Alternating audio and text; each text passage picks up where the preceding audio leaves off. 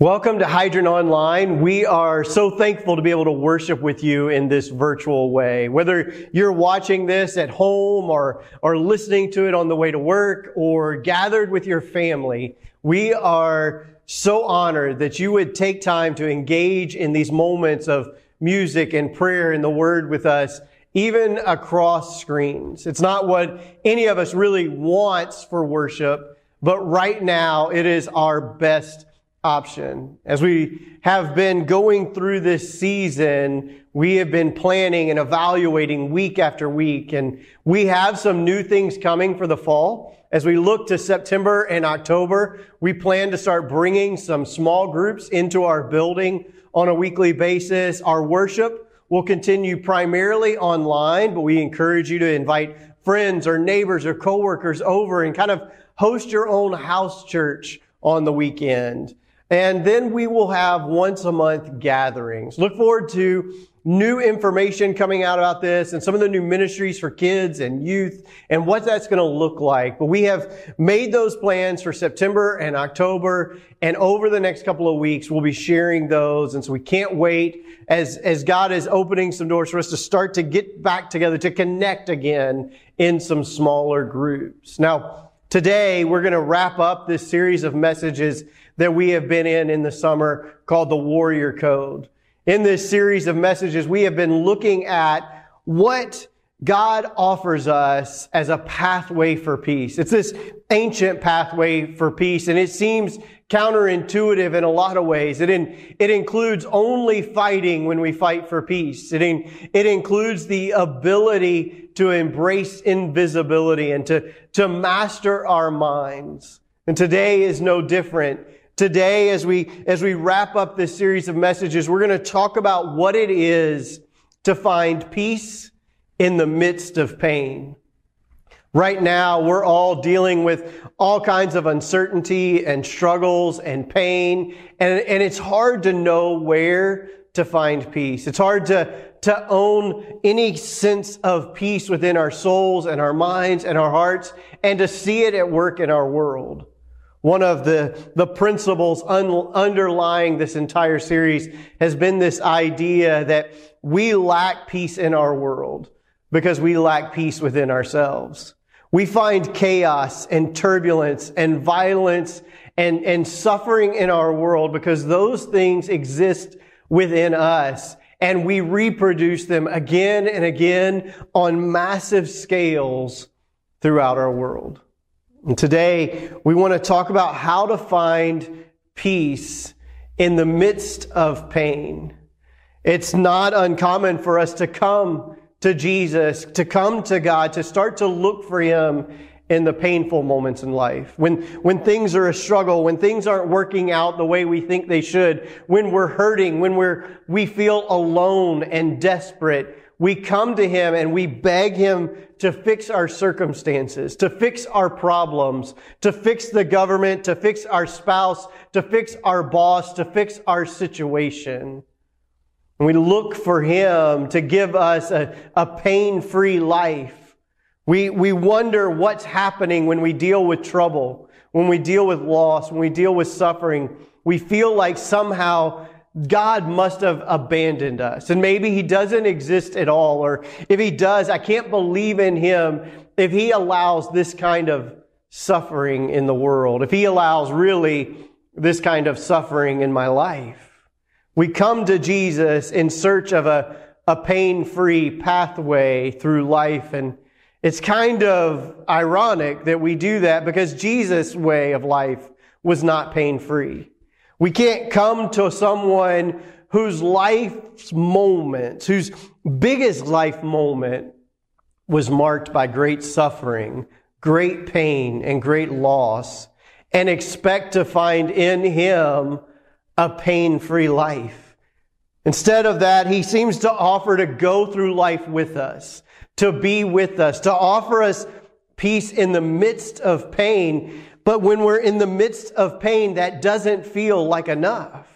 We struggle on these Good Friday type of days, those days when we, when Jesus suffered And we feel like we suffer with him. We suffer the betrayals. We suffer the losses. We suffer the denials. We suffer fickle friends and false accusations and losses.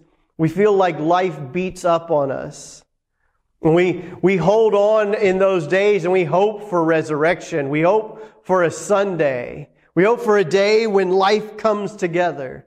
So we all know what it is to have days when, when it's all coming down against us. Everything that could go wrong is going wrong. And we wonder what's next. But many of us have had that day, that sweet spot in life when, when things are going the way that we dreamed they would go. When things are working out. When, when new opportunities are coming together. The problem is Sunday is, is just a day. It's just one more day and it feels like we get kicked back to Friday again. Really, probably most of us spend a, a lot of time in Saturday. Like we spend our time in this in between time. It's not the worst moment of life. It's not the, the best moment of life. It's just kind of this uncertain place. This place of longing for more. This place of hoping for more. This, this, this place where, where fear grows, this place where uncertainty seems to rule the day. I think maybe even collectively our world has been stuck in Saturday for a while. We don't know how to move forward. We don't know what's next. We're not even sure what's real or true. People who, who have all kinds of letters behind their name and are experts seem to disagree on the best pathway forward. And it creates this division and this fear. And we kind of feel stuck. We feel like the disciples did in John chapter 20. In John chapter 20, we see them and they're afraid. They are, they have locked others out and, and in, locked themselves in. They're just kind of stuck and really they feel let down by Jesus. In John chapter 20, beginning at verse 19, we read these words. On the evening of that first day of the week, when the disciples were together, with the doors locked for fear of the Jews, Jesus came and stood among them, and he said, Peace be with you.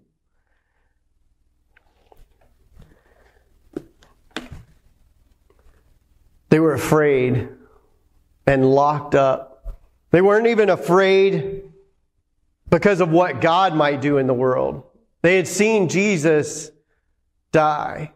They felt let down by that and they were still afraid of the Jews, but they themselves were Jews. They were just afraid of each other. And we have lived right now pretty afraid of one another. And over and over again, Jesus has done the exact opposite of what they expected.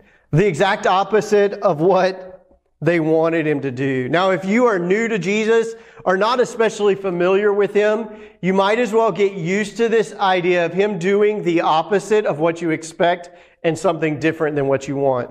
He just doesn't think the way we do. He doesn't operate the way we do. And so we see him, he comes into the world and he, he teaches and he heals. And if that would have been it, if we had known him or accepted him as a teacher or a healer or a miracle worker, he would have had no problems in the world and we would have had no problems with him either. But he claimed to be more. He claimed to be the Son of God, and that was fine by his disciples. They believed in him as the Messiah, the one who had come to set them free, to rescue them, to fix the circumstances of the world. And then this Messiah, this Son of God, started telling them that he had to die. He had to die, and it didn't make any sense. Because either he is the Messiah, he is God, and he can't die, or he's not the Messiah and he's to die and they need to find someone else. And so now they're left. They're left with this dead Messiah they hoped would change the world. They hoped that he would change the world order. They had hoped that he would come with strength and a sword and violence and set things right. That he would remove the repressors, oppressors, that he would set them free. set them free from Roman rule, would set them free to be able to do what they wanted to do, to worship the way they wanted to worship, to be able to, to just do life their way. Instead, instead of bringing that violence and control an earthly kingdom, he just he offers them a way of peace within the world as it is. He came to change the world. There's no doubt about this. He came to change the world from a violent, broken, sinful place into one of peace and joy and hope, one marked by love. But he came to do it by changing you and me. He came to set us free, but he came to set us free from ourselves. And that's not really what we want, right? That's not really what any of us want. it's always a little offensive when someone like Jesus says, listen, the real problem is not your circumstances. The real problem is not these oppressors. The real problem is not the brokenness out there. The real problem is you is, is me. The real problem is the brokenness in me. Maybe, maybe you can relate to this. For a long time, I was a runner, and maybe you're a runner. Maybe you ran here. Maybe you ran into, to Hydrant or to Goldsboro. Maybe you ran into the Air Force. You've been running. Runners often don't even know that they're runners. Runners can Runners are those who, who are always running from something. See, we, we go to something new and we, we work at it and we build new relationships but inevitably, there is someone who, who takes us for granted, a friend who betrays us. There are people who are two-faced and we run out of grace and we run out of options and we run out of opportunities. So we run to what's next and we run to this new place where no one knows us and we start this cycle again and we turn those from where we left into enemies. We turn those into it's their fault. And then we, we're here for a little while and it doesn't take long before suddenly that falls apart too and we have to run to something next. And we run to what's next and we keep running. And everywhere we go, we say things like, man, just everyone I meet is two-faced. Everyone lets me down. Everyone betrays me. Nobody can see what I have to offer. Friends betray me. Everywhere I go, I just get hurt. And runners can't usually see the real problem. The real problem is the one person who is in every one of those circumstances, in every one of those situations, in every one of those jobs, and in every one of those relationships, in every one of those places. Many of us have done this with churches. We're church runners. I mean, some of us have done it in marriages. Run from marriage to marriage to marriage. Relationship to relationship to relationship. Friendship to friendship to friendship. Place to place. And we look and we want to blame all of those other people. What we really need to do is stop and, and look in the mirror. Instead, we just call out to God, God, fix my life. Fix my life, fix my job, fix my situation, fix my marriage. And he says, okay. But to do that, I have to fix you. We're like, well, no thanks. No thanks, God. I, I mean, I want you to fix my life, but I, I don't want you to fix me. I don't need fixing. I'm not the problem. Right? Like we, we look at our world. We look at our country. We look at our city. we think, man, God, fix the schools. God, fix the government. Fix the Democrats. Fix the Republicans. You know, fix my spouse. Fix my kids. Fix my boss. God says, okay, okay, I can, I can work in these circumstances, but it begins in you. It begins in you. And the truth is that I am I am inadequate in myself to win the battle against my fear, against my shame, against my doubts, my insecurity, my guilt, and my sin. I am I'm inadequate to win those battles on my own. And every time I try, I just make a, a bigger mess in another situation that I need to run away from. And so over time, what I start to do is to build up walls, to lock people out because people hurt me. Lock out the church, lock out the community, lock out friends. And as I lock more and more people out, I find that I have been locking myself in all along. And so while I don't let anyone close enough to really hurt me, I've stopped letting anyone close enough to really love me. I've stopped letting anyone close enough to really help me. To really help me see what's true and real and good. And while I thought I was locking everyone out, I was really just locking myself in. The problem is, Jesus can walk through locked doors.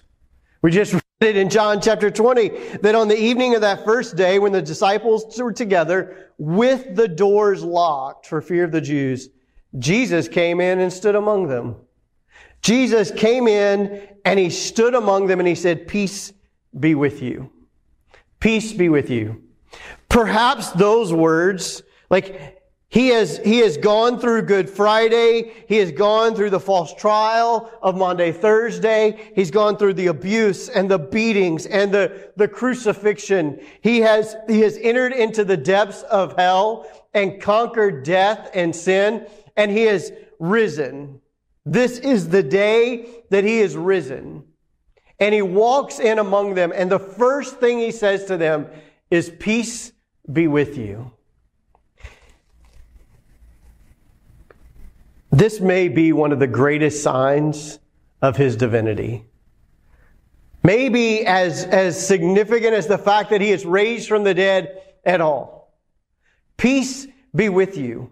You mean he walks into a room with fickle friends who are nowhere to be found in his moment of greatest need and, and he has no words of anger or hurt? It's just peace be with you. He walks in to the man who just just a few days before proclaimed his undying devotion, his, his willingness even to go to death.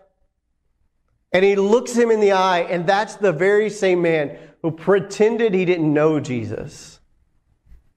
Jesus went through abuse and abandonment and betrayal and denial and hurt and wounds and, and he was beaten all of the rage and hatred and violence of our world was heaped on his shoulders. And he responds with, Peace be with you. Peace be with you. Now, if that's me, I'm going to show up. I'm going to come back and I'm going to show up, but I'm not going to say, Peace be with you. I, I'm, I think I might have some other words for Peter. I might have some, some other words for Thomas who is doubting. I might have some words for, for Pilate or the, the Roman soldiers who fought over my clothes. For the disciples who were nowhere to be found because they were too coward to even stand there. And he says, peace be with you. As humans, when violence comes against us, when there are those who hurt us or betray us, those who, who want to, to hurt us, we tend to try to control it with more violence. My brother and I, and kind of the men and all of our family, to have a tendency to escalate things to end them. I remember one time we kind of got into this water fight on the 4th of July. This is as adults.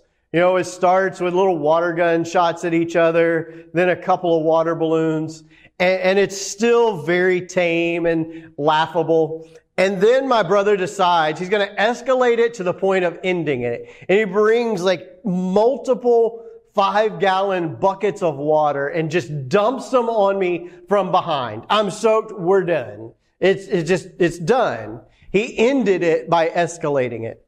And that's kind of our human tendency with violence. We think that the only way to stop violence is with greater violence. And so when we have an enemy, we become the enemy to overcome it. We reap violence upon violence upon violence on those who are violent. We attempt to control chaos, to manipulate situations. This is how we deal with violence and suffering and rage in the world.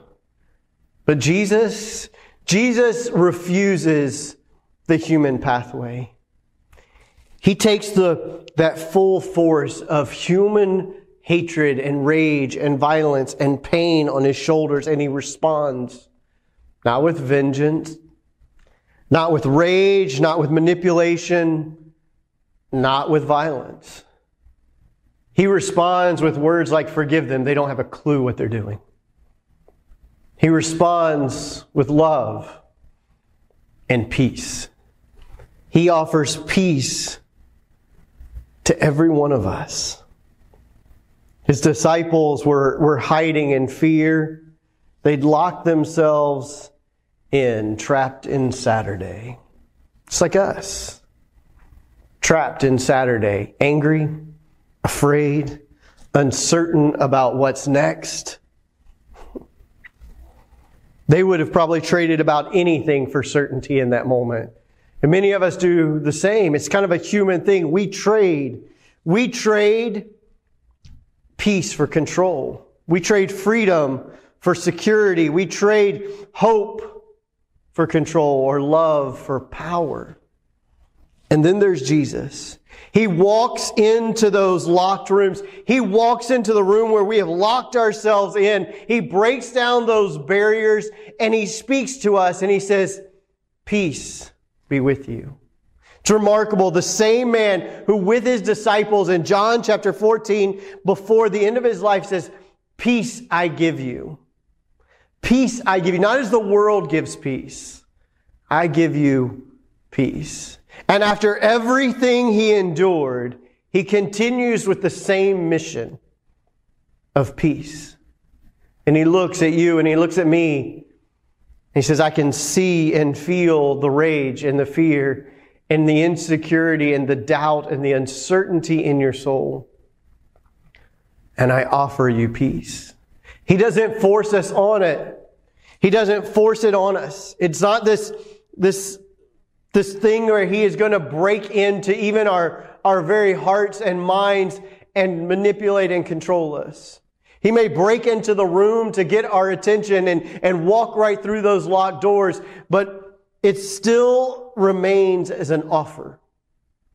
An offer of peace for those who would receive him.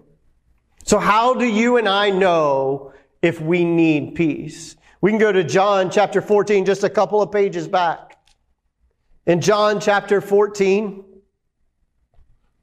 we read these words. I've spoken, all this I have spoken while still with you. I've been teaching you while I was with you.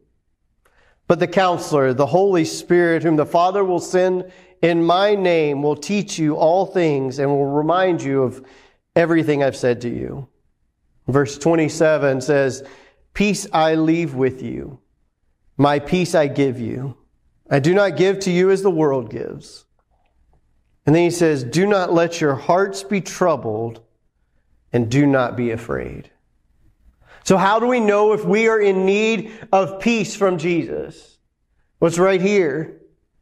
If our hearts are troubled or we're afraid, then we are in need of peace from Jesus. Really, in our world, we're not even just afraid, like we specialize in fear. We've created this massive list of phobias, right? We specialize in fear. We're afraid of everything and every little thing. We're afraid of what someone else might do or what might happen in our world. And we try to preemptively get ahead of it and control it. But the truth is that fear lingers. within us. That fear keeps us awake at night.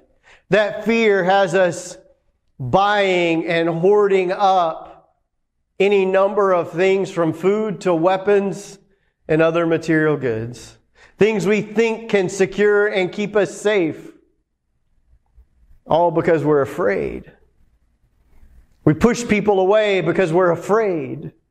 We are many of us paralyzed by our fear. Don't know what to do or where to turn or how to act because of fear.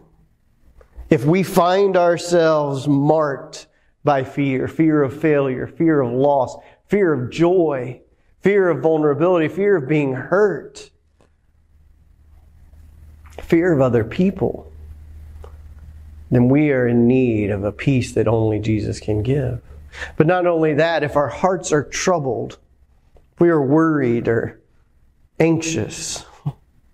Many of us, even when things are good, we're anxious. Even when things are working out just the way we hope, we're worried about the next bad thing that's going to happen because surely surely it's just around the corner, right? Like it is coming any moment and we're constantly making a mental list of all of the things that could go wrong and all of the, the problems in the world and how they're all going to wreck our lives. And we are afraid of everything and anxious and worried. And because we can't allow ourselves to rest because of the fear and unsettled, we actually create more trouble in our lives. And we become this self-fulfilling prophecy, this self-fulfilling cycle of anxiety and reasons to be anxious and brokenness and fear. We need this one who can give us peace. Truth is, we just, we misunderstand God's love for us in this world. Many of us good Christian people have misunderstood the gospel and need to go back and read it again because we think that somehow Jesus came and he lived and he died and he raised, it was raised again to create an escape plan. We think it's about getting us out of this world into some other world. And we, we live holding on and hoping that even if we don't know peace now, that one day at least we'll rest in peace. Rest in peace. I hope that my tombstone doesn't say rest in peace, but he knew peace. He lived peacefully. He understood peace. He, he created peace around him. Not, well, his life was so chaotic, I hope he at least rests in peace. Because our, our God did not come in Jesus to create an escape route. He didn't come to take us from here to heaven one day. In fact, He didn't even come to, to create a way for us to get out of hell or to avoid hell. In fact, He came to get the hell out of us. He came to get the hell out of our world. He came to give us peace in this world, in this life, in the midst of trouble, in the midst of pain, in the midst of everything we face. He came to give us life and life abundant so that one day we can be a part of what happens when heaven and earth recollide and become one again. This is, this is the gospel.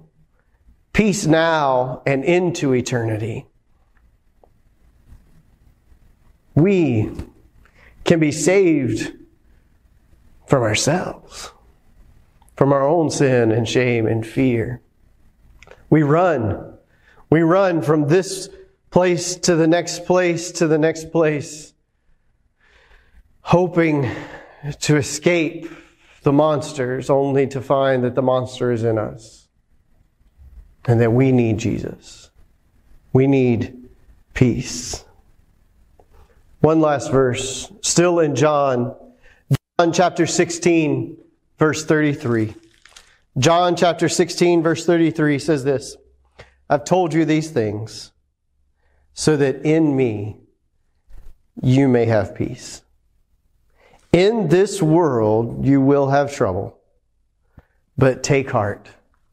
I have overcome the world. I have overcome the world, not with violence, not with control, not with manipulation, but with peace. And therefore, I give you peace in the midst of the trouble. Yes, life will have its struggles. Life will have its uncertainties. Life will have its pain, but I will go with them, go with you through them and give you peace. Our only pathway to peace is Jesus. He said, I am the way, the truth, and the life. As we begin to follow in His way, we discover more and more of what is true and find the life we long for, a life of peace. In just a moment, I'm going to pray and I'm going to invite you just to simply find peace in Him again. Maybe for the first time, you just want to say, Jesus, I give you my life. It's just that simple. Jesus, I'm yours. Jesus, show me your ways. Jesus, teach me. Jesus, help me. Let's pray. Father, in the midst of pain and uncertainty, in the midst of feeling a little stuck in Saturday, we come to you. We come to you out of a longing and an uncertainty and a need. We need you. We don't come asking you to fix everything that's going on around us, but God, we ask you to do a work in us. We need you. We need you. We give ourselves to you as fully as we can, that we might know your love, we might know your grace, we might know your peace. And then, like the disciples, you can say to us, I send you out in peace to share that peace, to be ambassadors of your peace. God, fill us, send us to overflow, we pray. In Jesus' name, amen.